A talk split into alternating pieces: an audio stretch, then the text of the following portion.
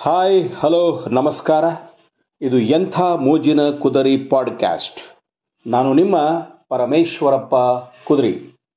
ಸ್ನೇಹಿತರೆ, ಇವತ್ತಿನ ವಿಷಯ ಯೋಗ್ಯರ ಸಹವಾಸವಿರಲಿ.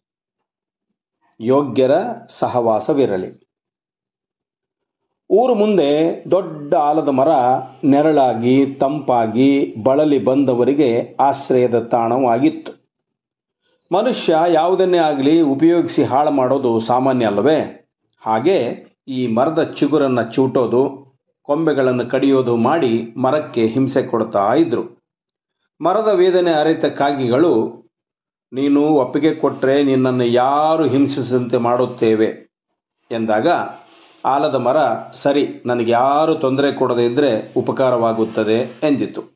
ಅದರಂತೆ ಕಾಗಿಗಳು ಅಲ್ಲಿ ಇಲ್ಲಿ ಬಿದ್ದಿದ್ದ ಮೂಳೆಗಳನ್ನು ಮರದ ಮೇಲೆ ನೇತು ಹಾಕುತ್ತವೆ.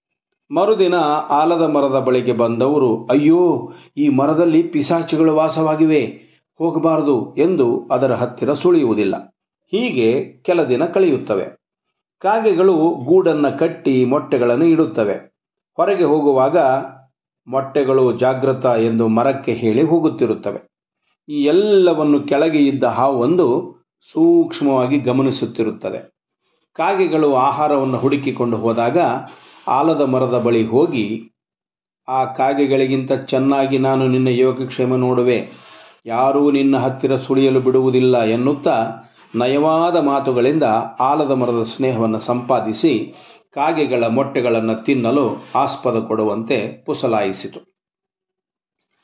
ಆಲದ ಮರಕ್ಕೆ ಹಾವಿನ ನಯವಂಚಕತನ ತಿಳಿಯುವುದಿಲ್ಲ. ಆಯಿತು ಎಂದು ಸಮ್ಮತಿ ಕೊಡುತ್ತದೆ. ಹಾವು ಕಾಗೆಗಳ ಮೊಟ್ಟೆಗಳನ್ನು ತಿನ್ನುತ್ತದೆ. ಕಾಗೆಗಳು ಗೂಡಿಗೆ ಬಂದು ನೋಡಿದಾಗ ಖೇದ ಉಂಟಾಗುತ್ತದೆ. ಆಲದ ಮರ ತಮ್ಮ ಉಪಕಾರವನ್ನು ಮರೆತು ಹೋಗಿ ಹೋಗಿ ಆ ದುಷ್ಟ ಹಾವಿನ ಸಹವಾಸಕ್ಕೆ ಇಳಿದಿದೆಯಲ್ಲ ಎಂದು ಬೇರೆ ಕಡೆ ಆಶ್ರಯವನ್ನು ಹುಡುಕಿಕೊಂಡು ಹೋದವು. ಇತ್ತ ಹಾವು ಆಲದ ಮರಕ್ಕೆ ಕೊಟ್ಟ ಮಾತನ್ನು ಈಡೇರಿಸುತ್ತೇನೆ ಎಂಬಂತೆ ಮರದ ಬಳಿ ಬಂದವರಿಗೆ ಕಚ್ಚಿ ಹೆದರಿಸಿ ದುಷ್ಟತನ ಮೆರೆಯತೊಡಗಿತು ಈ ಸುದ್ದಿ ಊರಿನವರಿಗೆ ತಿಳಿದು ಹಾವನ್ನ ಹುಡುಕಿಕೊಂಡು ಬರಲು ಹಾವು ಮರವನ್ನೇರುತ್ತದೆ. ಆಗ ಊರವರು, ಇದೊಂದು ದುಷ್ಟ ಹಾವು. ನಾವು ಮರವನ್ನೇರಿ ಹಾವು ಹೊಡೆಯಲು ಸಾಧ್ಯವಿಲ್ಲ ಎನ್ನುತ್ತಾ ಹೊದರನ್ನೆಲ್ಲ ಸೇರಿಸಿ ಬೆಂಕಿ ಹಾಕಿದರು. ಹೊತ್ತಿಸಿದ ಬೆಂಕಿ ಹೊಗೆಯಾಡುತ್ತದೆ. ಹೊಗೆ ಉರಿಯಾಗುತ್ತದೆ. ಹಾವಿನ ಜೊತೆ ಆಲದ ಮರವು ನಾಶವಾಗುತ್ತದೆ. ಕಾಗೆಗಳ ಸಹವಾಸ ಮಾಡಿದ್ದಾಗ ಆಲದ ಮರ ಚೆನ್ನಾಗೇ ಇತ್ತು. ಭಿನ್ನಾಣದ ಮಾತಿಗೆ ಮರುಳಾಗಿ ಹಾವಿನ ಸಹವಾಸಕ್ಕಿಳಿದು ನಾಶವಾಯಿತು. ನಾವು ಯಾರೊಂದಿಗಾದರೂ ಗೆಳೆತನ ಮಾಡುವಾಗ ಜಾಗರೂಕರಾಗಿರಬೇಕು. ತುಸು ಜಾರಿದರೂ ಅಪಾಯ ಖಂಡಿತ. ನಾವು ಯಾರ ಸ್ನೇಹದಲ್ಲಿದ್ದೇವೆ ಎಂಬುದು ನಮ್ಮ ಯೋಗ್ಯತೆಯನ್ನು ಅಳೆಯುವ ಅಳತೆಗೋಲು. ಈ ಎಚ್ಚರ ದಿನನಿತ್ಯ ನಮ್ಮಲ್ಲಿರಬೇಕು. ಏನಂತೀರಿ? ನಮಸ್ಕಾರ.